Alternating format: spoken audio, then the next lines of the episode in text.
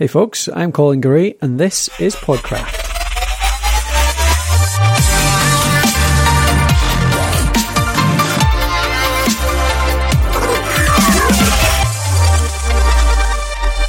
Hey folks, and welcome to another episode of Series 3 of Podcraft.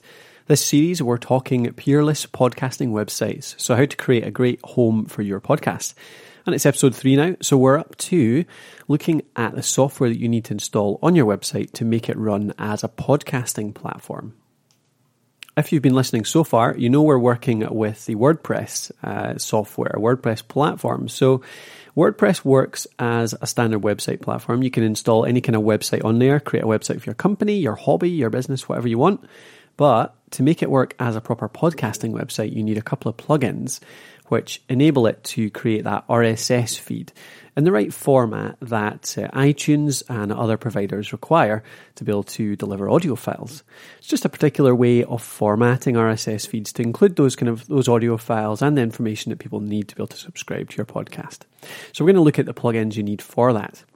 Now, if you missed yesterday's, then yesterday we were talking about how to install the website. So if you haven't yet installed WordPress, by all means go back to yesterday's episode.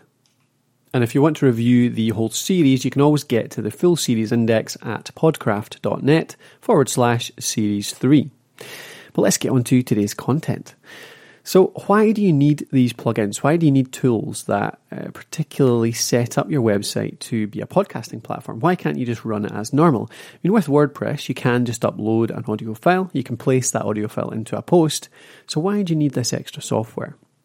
Well, the main idea, uh, the main reason for needing this software is that a normal RSS feed created by WordPress doesn't contain quite the right enclosure tags for iTunes and the other types of um, podcasting applications.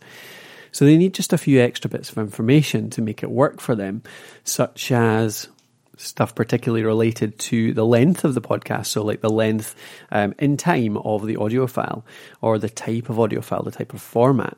There's also many things that iTunes use to uh, categorize your podcast. So they have categories within their catalog, uh, and they take uh, categories from uh, a particular um, podcasting platform, uh, a podcasting plugin, to make sure you're in the right category. So you can make sure you're listed in the right place. There's also things like episode uh, artwork or podcast artwork. So your full podcast has uh, an image that relates to that podcast. You have that related to the whole podcast, but then you can also have episode artwork as well. So you can have a, a particular picture for each episode. And a, a good podcasting plugin will enable you to be able to add that artwork to your podcast feed uh, and have it included in iTunes and the other providers straight away. So essentially, the podcasting plugins, the main reason is that they add a lot more functionality to your RSS feed. They make your RSS feed more podcast related, add in all this information that's related particularly to the podcasting sphere, um, and essentially give iTunes and the other subscription apps a lot more information that helps them to categorize to work with your podcast. Now, other reasons for it. Uh, one particular reason actually is stats, so statistics running a podcast uh, is you can do it without statistics entirely. You don't need to know how many people are subscribing, how many people are downloading, how many people are playing on particular platforms. But it can be really useful and it can actually help you create um, more relevant content for your audience. Can make sure you're tailoring your website to the right types of devices, if more people are listening on mobile, for example. So it is quite nice to know who your audience are. Even geolocation, so knowing where your audience are from, knowing what countries they're in, lets you perhaps create more content that are relevant to the bulk of your audience. So it's quite nice having those stats. And a podcasting plugin uh, will usually give you uh, a lot of options around how to integrate stats into your podcasting. For example, one of the plugins we're going to talk about today is PowerPress. So that's the one created by Blubrry, probably one of the most popular podcasting plugins out there. And Blubrry run their own stats package. So they have free stats, which are entirely free to use, give you still quite a lot of information. And they also have a pro stats service as well, which is only £5 a month, which gives you really good stats, really comprehensive, lets you know all you need to know about your audience, about how people are listening to you. And that's built into that plugin. So it just makes that kind of thing much easier. And you can also use different stats packages with PowerPress as well. Basically, PowerPress just gives you the option to input a redirect uh, URL which will be provided by any stats package, which then lets that stats package see who's downloading the, the podcast episodes and give you the information relevant to that. So as you can tell, it's really easy to set that up. All you need is that stats account with whoever you want to do it with, and you need that link that you'll put into PowerPress, for example. Another good reason to have a podcasting plugin is that they quite often give you more comprehensive or more useful players for the audio. So WordPress does give you the option to have an audio player in it as standard. If you just place a link to an audio file in WordPress, quite often it will bring up uh, with the latest versions, or if you have a plugin, uh, it'll bring up a player. It'll let you play that audio file automatically. But with a podcasting plugin, it'll give you particular things related to that, uh, to the podcasting, um, the podcasting area, such as download. So quite a lot of people will want to listen to podcasts on the go, and the PowerPress plugin, for example, gives you a download link right below the pl- uh, the plugin player. Now, you could argue that's not actually unique to podcasting. Anyone that listens to an audio file online might find it useful to be able to download your audio files to listen to offline on a mobile device, for example. So it's a good function to add, even if you're not thinking particularly podcasting. But the podcasting plugins do tend to add a few more features to the player in that form, and they tend to give you a bit more customization over the player too. Uh, for example, PowerPress and Seriously Simple Podcasting, the other plugin we're going to talk about today, both offer quite a few options about how your player appears what functions it offers, gives your, your listeners a lot more power over how they consume your content on your website. Now, finally, there are a few different things that you can also do with particular podcasting plugins. They give you a lot more power over how you deliver your feeds as well. Uh, so PowerPress particularly gives you a lot of control over creating more than one feed. So it can enhance all of your feeds on your WordPress site to uh, to include um, all of the podcasting extras, so the enclosure tags, all that kind of stuff. But it can also let you set up um, other feeds uh, so if you want to run more than one podcast from one website, then that's more than possible. You can also create a feed for each series of your podcast or, or for themes within your podcast, for example. So you can create sub podcasts within your big podcast. And that's not something that's uh, as easy with the standard WordPress. Um, you can do it with categories, but uh, the PowerPress just gives you a bit more control over how that appears.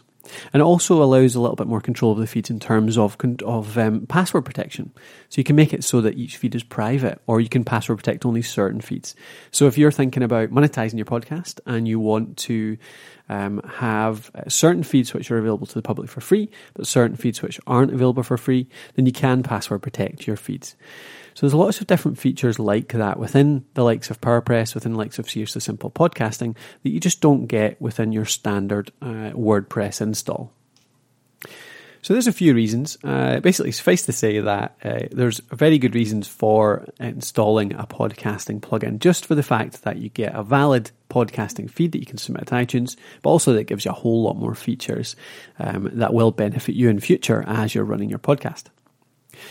So the main thing to look at now is actually which ones to use. Now I've mentioned the names of them already. So PowerPress from Blubrry, uh, Blubrry spelled B L U B R R Y, so miss out all the vowels in standard Web 2 fashion. Um, it's a really good plugin, really powerful. Uh, it has been around for years. It's probably one of the most popular podcasting plugins out there, um, and as such, gives you a ton of features. Um, the only complaint I would have about PowerPress is that they, they well, the plugin itself isn't uh, the nicest looking thing. Um, it's pretty functional, but it works really well, so don't worry too much about that. Get it installed, have a look through the features. Um, it's improved in recent um, years, months even, uh, in terms of usability. So, for guiding you through the process and setting up your podcast. Uh, and it is quite good at hiding away the more advanced features because PowerPress does offer you a whole lot of power, but a great deal of that you actually wouldn't need as a beginner podcaster. So it does have um, a couple of modes, sort of beginner mode and an advanced mode, which uh, the beginner mode just takes you through the essentials. So it just takes you through the things you really need to set up in the first place to get your podcast working. And then once you're running, once you want to start customizing things, once you want to start getting into the advanced stuff, you can choose that and you can move over to the advanced features. But PowerPress, um, certainly that's the one I use, so that's the one I tend to recommend the most. I find it's just uh, I've tried quite a lot of plugins over the years, and it's the one that I tend to use. Uh, so that's the um, yeah, that's the one I would recommend as a number one option. The alternative, which I mentioned, seriously simple podcasting.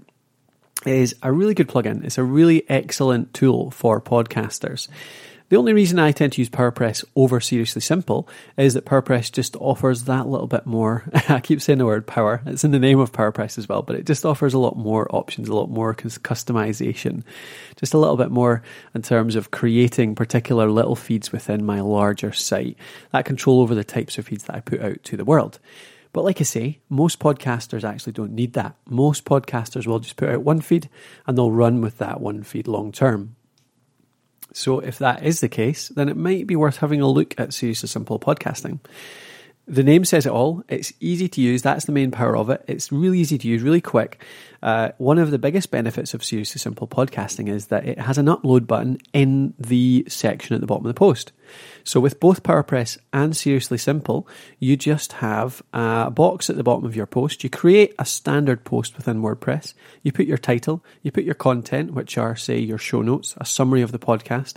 And then at the bottom of that, you actually put in the details of the podcast itself, of the audio file, I should say.